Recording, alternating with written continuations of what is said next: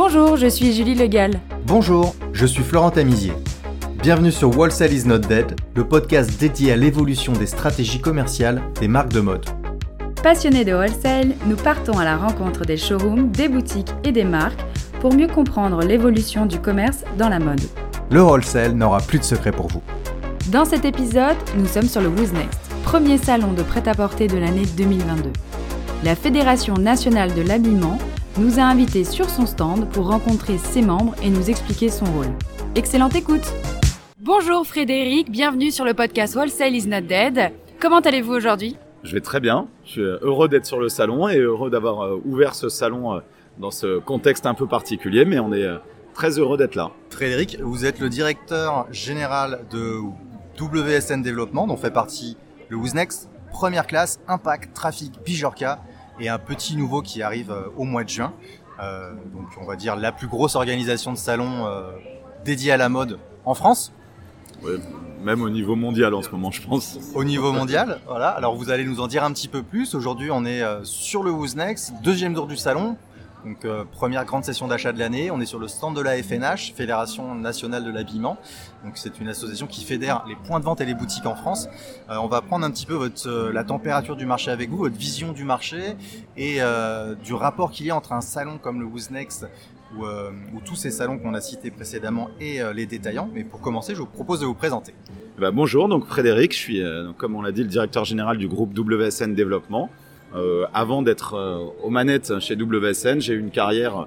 Alors, on peut dire que je suis né dans un magasin de vêtements parce que on avait un, un, un commerce de détail de vêtements pour hommes qu'on a ouvert en 1873 à Colmar. Hein, voilà, donc cinq générations de commerçants et de détaillants. Donc c'est pour ça que je suis relativement sensible et, et conscient euh, de ce qui se passe chez les détaillants et notamment dans le wholesale et dans, dans le monde de la mode et du, et du B2B. Arrière-grand-père, arrière-grand-mère, c'est quoi? Arrière, arrière-grand-père. T'appelais comment? Henri Moss. Il y a eu. Euh, Ça existe toujours? Non, ça n'existe plus. Il y a eu Henri, Edmond, Georges, Gilbert.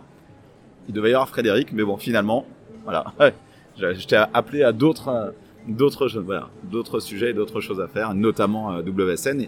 Et, juste avant d'aller chez WSN, j'ai euh, occupé pendant 10 ans le poste de directeur du business développement et de la marketplace pour euh, la Redoute. Voilà. Donc dans une grosse phase de transformation de la Redoute. Et avant ça, 10 ans au printemps. Ok, Frédéric, comment se passe le début d'année 2022 On est en pleine période de solde. on est le deuxième jour du salon, du Who's Next. Qu'est-ce qui se passe? Il se passe comme en 2020 et comme en 2021, on va dire. On a quand même pas mal de, de euh, un contexte sanitaire qui est pas forcément euh, bien meilleur que que les autres années, mais en revanche, voilà, comme euh, ce qu'on a fait nous depuis deux ans chez WSN, c'est qu'on a maintenu à chaque fois un événement, on n'a pas raté une période d'achat, donc on est ravi d'avoir pu le faire aujourd'hui et d'ouvrir donc un salon, enfin voilà, deuxième jour d'un salon avec quasiment 750 marques et un visitorat qui, par rapport à janvier dernier, était en préinscription à plus 10 et qui sur la journée d'hier c'est maintenu avec, euh, je crois, une stabilité à moins 1% par rapport à la journée de, septembre 21. Donc, très franchement, vu le contexte et vu les restrictions et surtout l'absence des grands acheteurs internationaux hein, qu'on constate, pas que chez nous, mais dans Paris au moment des Fashion Week, on est euh, satisfait pour le moment de ce, de ce premier jour. Le deuxième jour, samedi étant plus calme, mais parce qu'il est, euh, les commerçants sont dans leur boutique. Euh, et demain, voilà, c'est le jour des commerçants sur le Who's Next. Frédéric, aujourd'hui, on se voit sur le stand de la Fédération nationale de l'habillement, comme l'a dit Florent. Quelle est la relation que vous entretenez avec la Fédé et euh, le Who's Next? Alors, je dirais qu'on est euh, en train de construire une belle histoire avec la Fédé. On s'est beaucoup rapproché, notamment depuis la dernière édition du, du Who's Next. Et parce qu'en fait, on partage des sujets communs et notamment la défense des indépendants. Alors, d'un côté, des marques et des créateurs, mais de l'autre côté, de tous ces détaillants, de tous ces shops, alors français bien sûr, européens et internationaux pour nous, mais je dirais qu'on a vraiment des sujets et des intérêts communs et des enjeux communs. Et on s'est rapproché aussi pas mal durant cette période de crise sur des sujets euh, d'aide. On a notamment réalisé, nous, euh, une grande enquête au début du confinement, du premier confinement, sur les dates de solde, en tout cas sur des problématiques du secteur où on avait eu pratiquement 7500 répondants, ce qui fait quand même une belle, un beau panel de la profession. Et naturellement, je dirais, entre la FNH, qui est un, syndicat, une fédération, et une organisation de salon, on a des choses à faire ensemble. Et on le concrétise par un stand, par une présence euh, au sein des salons et par une parole voilà, qu'on essaye chacun de, porter à notre niveau et sur nos sujets. Donc, vous dites, euh, on a des choses à faire ensemble, ce qui semble complètement logique entre un salon qui accueille des marques mais qui reçoit des détaillants, travaille toute l'année pour faire venir le plus de détaillants. On va parler de la France parce que la FNH est une fédération française. On va dire que tous les détaillants français doivent venir sur le Who's Next. Comment, en tant que salon, vous travaillez dans ce sens-là ben, on communique, on communique chacun sur nos euh, supports, sur nos réseaux sociaux, on fait des opérations de communication croisées avec la FNH et on le matérialise ensuite par une présence pour que la FNH puisse aussi rencontrer bah, dans les allées du salon. À 80%, c'est des détaillants, euh, alors majoritairement français, européens, mais voilà, c'est aussi pour qu'ils puissent rentrer en contact parce qu'on connaît le métier de détaillant et de commerçant. On n'a pas forcément tout le temps le temps. Et moi, je dirais que c'est aussi à ça que ça sert un salon, parce qu'on y fait bien sûr du business, mais il y a tout ce côté un peu immatériel de la rencontre au détour d'une allée. Et moi, avec tous les détaillants que je connais et avec qui j'échange, ils sont ravis de se retrouver sur un salon parce qu'ils retrouvent parfois quelqu'un qui a une boutique dans la ville d'à côté ils n'ont pas le temps de se voir euh, toute l'année. On le sait quand on est pris dans sa boutique, qu'on passe 10 heures par jour, qu'il y a énormément de choses à faire. Bah voilà, c'est aussi une manière d'échanger, puis on se refile de temps en temps les bons tuyaux. Euh, t'as vu cette nouvelle marque, ou t'as vu cette collection. Donc c'est aussi ça. Et je pense que c'est ce que la FNH vient chercher ici, c'est cette proximité pendant quatre jours euh, avec ses adhérents et futurs adhérents. Et Frédéric, comment on pourrait qualifier l'expérience acheteur au sein du Who's Next? J'espère la meilleure possible. Euh, en tout cas, on y travaille. Nous, ce qu'on ce qu'on fait, et ça, ça avait déjà été initié largement avant moi, hein, mais c'est de créer un salon avec l'événement. Avec, euh, il faut qu'il se passe quelque chose, il faut qu'il y ait une expérience. Notamment sur cette édition, on, euh, on a implanté un terrain de ado.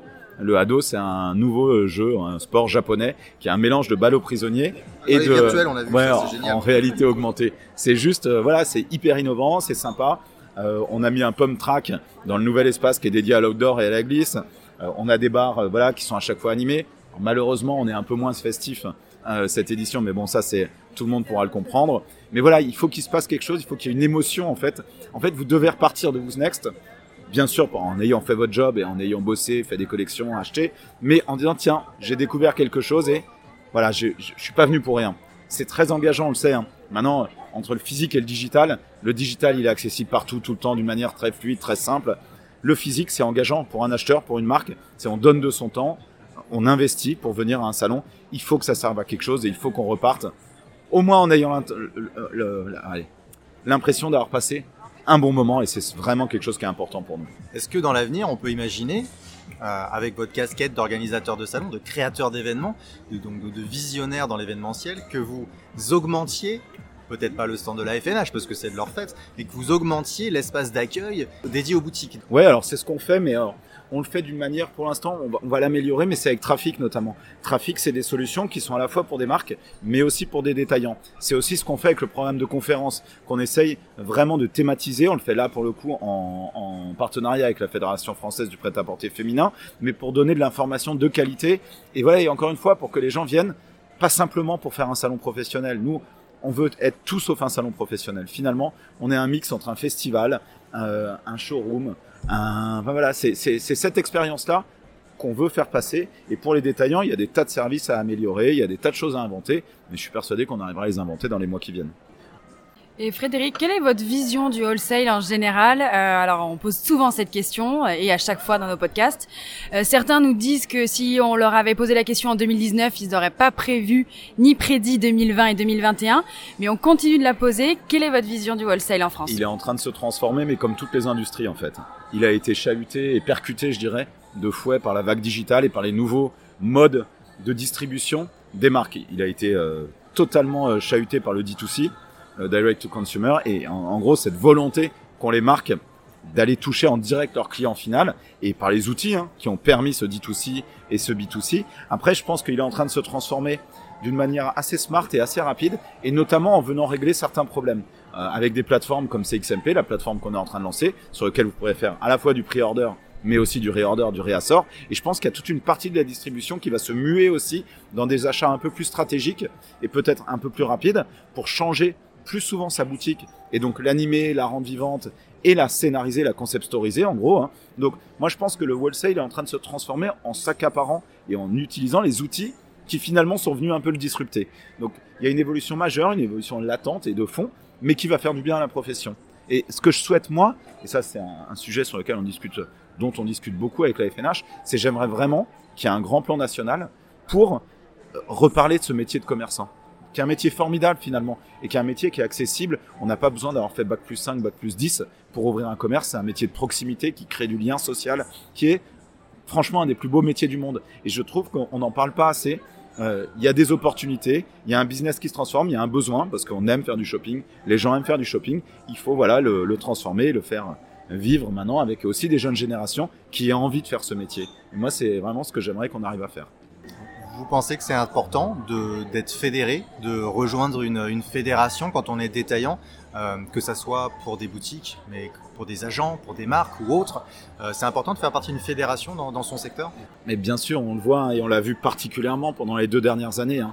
Les fédérations, elles, ont, elles, sont là pour porter un message aussi politique et pour aller interpeller quand il le faut euh, les go des gouvernements pour trouver des solutions. C'est une protection, hein, une fédération. Hein. Et c'est quelque, enfin voilà, c'est extrêmement important par les temps qui courent d'être unis par rapport à ce qui nous arrive. Et, et, on le voit bien, on a tellement souffert. Heureusement qu'on a eu des fédérations qui sont montées au créneau. Nous, on a essayé en tant que WSN, on n'est pas une fédération, mais on a une organisation qui rassemble aussi beaucoup, de porter de porter notre pierre à l'édifice au moment où il fallait faire avancer sur certains sujets et faire passer certaines paroles. Voilà, et donc je pense que chacun a son rôle et tout ça pour l'écosystème. Frédéric, est-ce que vous avez un conseil à donner à euh, quelqu'un qui voudrait entreprendre et euh, monter son, sa boutique en France? Est-ce que vous avez une vision ou des conseils ou des recommandations à faire? Alors, ça, ça reste qu'un conseil et voilà, et, qui n'engage que moi, mais je pense qu'il faut le faire autour d'une passion, euh, avec passion et autour d'une passion. On achète maintenant euh, dans des magasins qui sont autour d'une thématique assez forte. Euh, moi, je prends souvent des exemples de concept stores qui sont à la fin maintenant des sites internet de vente en ligne. Un concept store bien identifié autour d'un sujet, autour d'une tendance, autour d'un style. Je pense que c'est comme ça et c'est ce que les gens vont rechercher. Et en, en, en travaillant l'affinitaire, finalement, on rentre beaucoup plus en contact avec son client, que ce soit sur les réseaux sociaux, d'une manière totalement omnicanale. Et là, pour moi, c'est un vrai gage de réussite. Et on peut, on peut citer quelques exemples réussis. Moi, je pense à des gens, notamment dans l'univers du ski, à Snow Leader, qui décline des boutiques à un site internet, qui a une tonalité et une puissance, je dirais, affinitaire assez forte. Euh, des concept stores comme Ansel Marcel. Euh, voilà, et toute une vague aussi de plus petits concept stores, mais qui, voilà, qui vivent très bien sur les réseaux sociaux et, qui finalement sont les nouveaux multimarques d'aujourd'hui. Donc, euh, moi, j'y crois beaucoup et je, je pense que c'est un métier qui, voilà, qui va se transformer mais perdurer. Merci Frédéric pour votre temps, c'était passionnant, merci beaucoup. Merci à Merci vous. Merci Frédéric. Merci d'avoir écouté cet épisode. Le podcast Wholesale is not dead est produit par l'agence Mars Branding. Si vous aimez la mode, le wholesale et les podcasts, connectez-vous sur Apple Podcast, abonnez-vous gratuitement au podcast et laissez-nous un commentaire.